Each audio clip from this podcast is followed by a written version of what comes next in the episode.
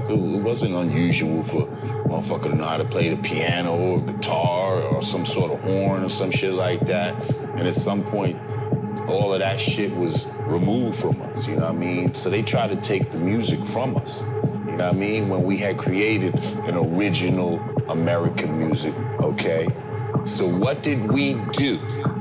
We had no fucking instruments, no horn, no drum. We're living in the fucking city and all that. We ain't got room for that shit anyway up in the projects, wherever the fucking you're, you're huddled in at. So what do we do? We took the fucking record player, the only thing that's playing music in our fucking crib, and turned it into an instrument, which it wasn't supposed to be.